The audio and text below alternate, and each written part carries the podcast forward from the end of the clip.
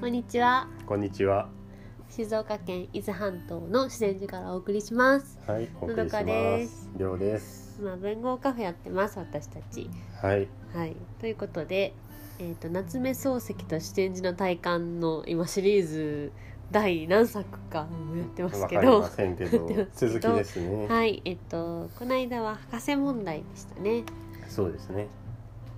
で今日は何ですか今日はその後にちょっと悲しい出来事が漱石を襲うはいそんなお話をしようかなとそうだね思います。難しいテンションで聞くやつだそうですね。じゃあお願いしますはい。で前回話した博士問題はいありがましたねえっと何がしで痛い前回こ某の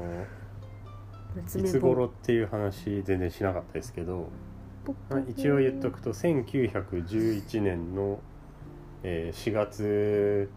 2月から4月ぐらいが博士問題がうんうんまあ巻き起こっそてういだたね時2期ヶ月でぐらいあったもんねそうなな謎に長引いたそやうつなそうそうで王漱石は自然寺の体感からうんまだ体調もよろしくなく、そうだまあ、ね、入院してたりしてうんでこの博士問題の後に徐々に体調も回復してきましてはいそんな頃に大阪朝日新聞社うんの依頼でですね、あの関西の方に、えー明石和歌山堺大阪の4カ所にですね講演会に行きましてはい夏頃ですね8月に、うんでこの講演が、まあ、面白いんでまたいつか、そうだねこれ、ね、あ別ので本にもなってるよねそうです私の個ね人主義の本にもねこの公演のそうそう文字起こしが残ってるんで、うんうんそれもそれで面白いんでね別の時うんにに、紹介したいねはい、はい今日はちょっと今日はそこは割愛出ししまてしょうはいでその講演会に行った最後の大阪公演終わった後にうんまた胃潰瘍になっちゃうんですね、うんうん、ちょっと回復したかなと思ったらまたそうだね胃潰瘍になってうんでこの時あの余談ですけどうん大阪で体調崩して湯川胃腸病院っていうところうんに行って治療を受けるんですけどそれがあのノーベル物理学賞を取ったうん湯川秀樹さんのうんお父さん養父うん義理のお父さんってこと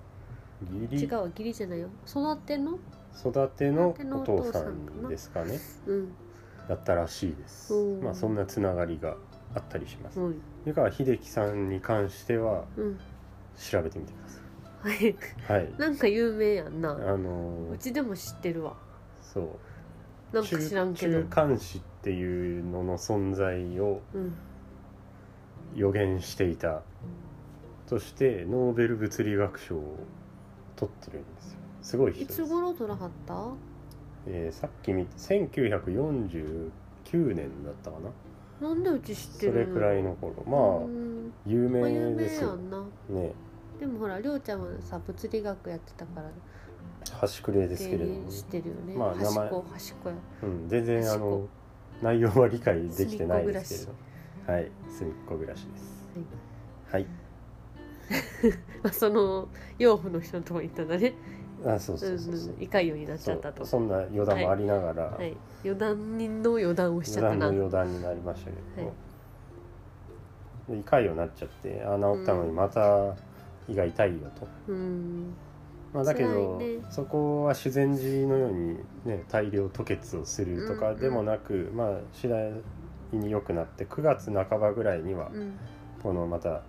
その病院から東京に戻ってきて、うんあちょっと良くなったかなって思ったんですけど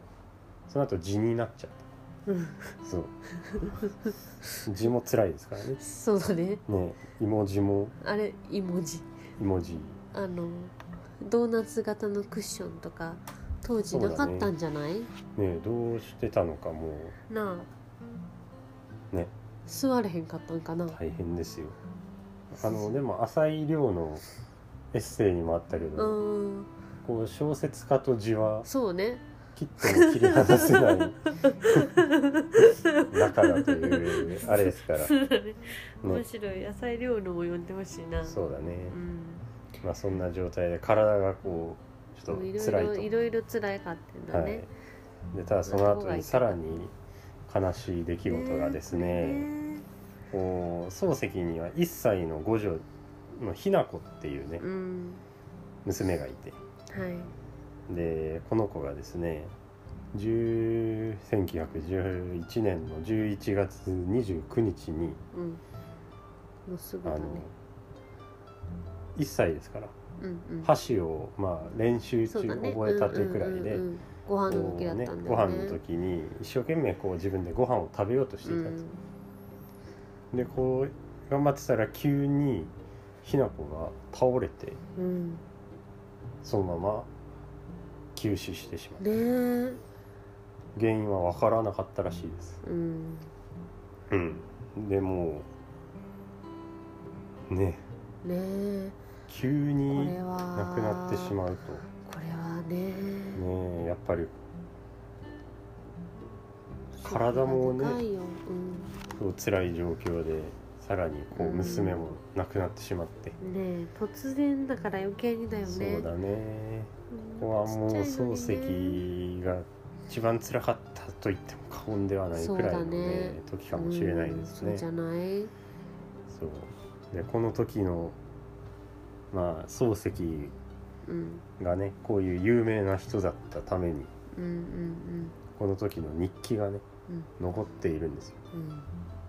娘を亡くした親の気持ちが書かれているんでこうちょっと読んでみたいと思います。お願いします。えー11月の29日にひな子が亡くなって、はい、 12月3日の日記です、はい、まだ数日しかなってないよ。はい読みますね、はい、えー生きている時はひな子が他の子よりも大切だとも思わなかったう、死んでみるとあれが一番可愛いように思うんそうして残った子はいらないように見えるいらないって言ってうん、まあでもそんくらいの感覚になっていたとうんで、えー表を歩いて小さい子供を見るとこの子が健全に遊んでいるのに我が子はなぜ生きていられないのかという不審が起こる、うん、昨夜ふと座敷にあった炭取りを見た炭取りって話しましたっうん、あの留学けの留話学かのら時に帰ってきた時にしたっけ、留学から帰ってきた時にロンドンかうら、んうんあのまあ、お金がない中うんこの客人とかにが来た時に使うよううなん炭を入れとく入れ物が炭取りっていうのがあるんですうけど、んそれくらいは新品にしようって言って買ったうんあの炭取りがまだそこにあると。でその炭取りを昨日ふと座敷にあった炭取りを見たこの炭取りは自分が外国からから帰って世帯を持ちたてにせめて炭取りだけでもと思って綺麗なのを買っておいたそれはひな子の生まれる56年も前のことであるその住み取りはまだどこも何ともなく存在しているのにいくらでも変わりのある住み取りは依然としてあるのに破壊してもすぐ償うことのできる住み取りはこうしてあるのにかけがえのないひな子は死んでしまったどうしてこの住み取りと変わることができなかったのだろう、えー昨日は葬式今は骨上げ明後日は納骨明日はもしするとすればタイヤである多忙であるしかし全ての努力をした後で考えると全ての努力が無益の努力である死を生に変化させる努力でなければ全てが無益であるこんな遺恨なことはない自分の胃にはひびが入った自分の精神にもひびが入ったような気がするいかんとなれば回復しがたき哀愁が思い出すたびに起こるからであるっていうのが12月3日の漱石の日記に書いてありますねねえ辛いですねえ辛いねこれは辛いねなかなかねこう我が子を亡くしたそうだね親でまあそれを聞いただけでもこうんうん、う、うん辛いって想像はするけれども、うんこう率直な気持ちというのをね見る機会っていうのはまあなかなそうだかねうんないですからね特に日記ってなるともう本当にうん正直にうんうんね書いてるうんねえ気持ちがこれですね。辛いねもうただただねはいはいうんそんな経験があったんですねそうです漱石ねに。もねこれあれやんななんかなんかで読んだけどうんこのひなこの急死の原因が結局分からへんままあのなんだろう納骨とかしちゃってうん、結局なんでやったんやろっていうのがあったから漱石が自分が亡くなった時はなんかちゃんと解剖とかもしたんだよね確か。ああそれでで脳みそとかもね解剖した保存してみたかいらな。保存してある、ねでもそれどころじゃないもんね多分んなんでやろうと思うけどこうなあそんななんか冷静にじゃあ司法解剖してどうのとかまあであ多ひな分こさは、ねそうそうそうそうそうねねえ解剖っていうのも抵抗あるだろうしそうそうそうそうまだちっちゃいしさこれはなんか安易な感想だけどさ、うん明治とかまあ歴史とか全体的にそうだけどさ、うんなんか昔って人が結構死んじゃうじゃんそうだね今よりもねそうそう断然ねだからといってなんかこうなんだろうな悲しくないわけじゃないよねやっぱりうーんなんかそらそ慣うなんだけれど慣れることじゃないもんなやっぱなそうそうそうすごい死が身近だからといって別にうん死んじゃったことに対しての感情が今の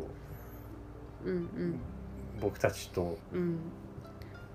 変わんないよねんか変わるかっていうとそりゃ亡くなったらショックだし、いなくなったらねなんでって思うし、うんなんでうちの子がって思うしねえね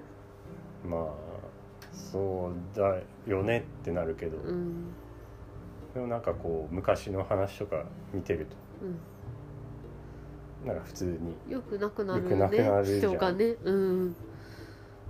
病気とかもそうそう多いしだからな寿命もだって今よりも全然短いしさ、この漱石の人生を追っててもさうん正岡式だって死んじゃうしそうだね米山くんだって死んじゃうし、んお兄さん2人だって死んじゃうし、ねうんまあ、お父さんは長生きしちゃったけおど父さんは長生きするけど、まあお母さんでもそうだねうん大学くらいの時だっうんそうそうねけねでも身近だからって言って別にそういうもんじゃないやよっねぱそらね悲しくないわけではないよなってうん思った、 はい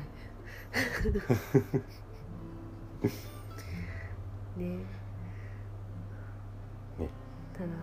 ただ辛いですねこれそはうですねはいこの修善寺の体感からこの辺まで漱石は結構辛い時期ですそようねね体調も自分のこともやしそのなこう周りのこともやしねうんいろいろとそれこそこう生と死についていろいろ考えたり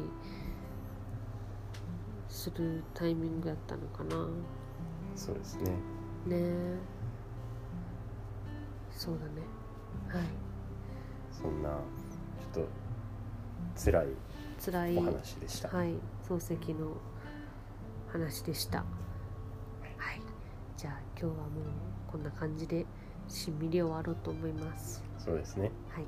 じゃあまたはい、次回おやすみおなさやいすみ。なさい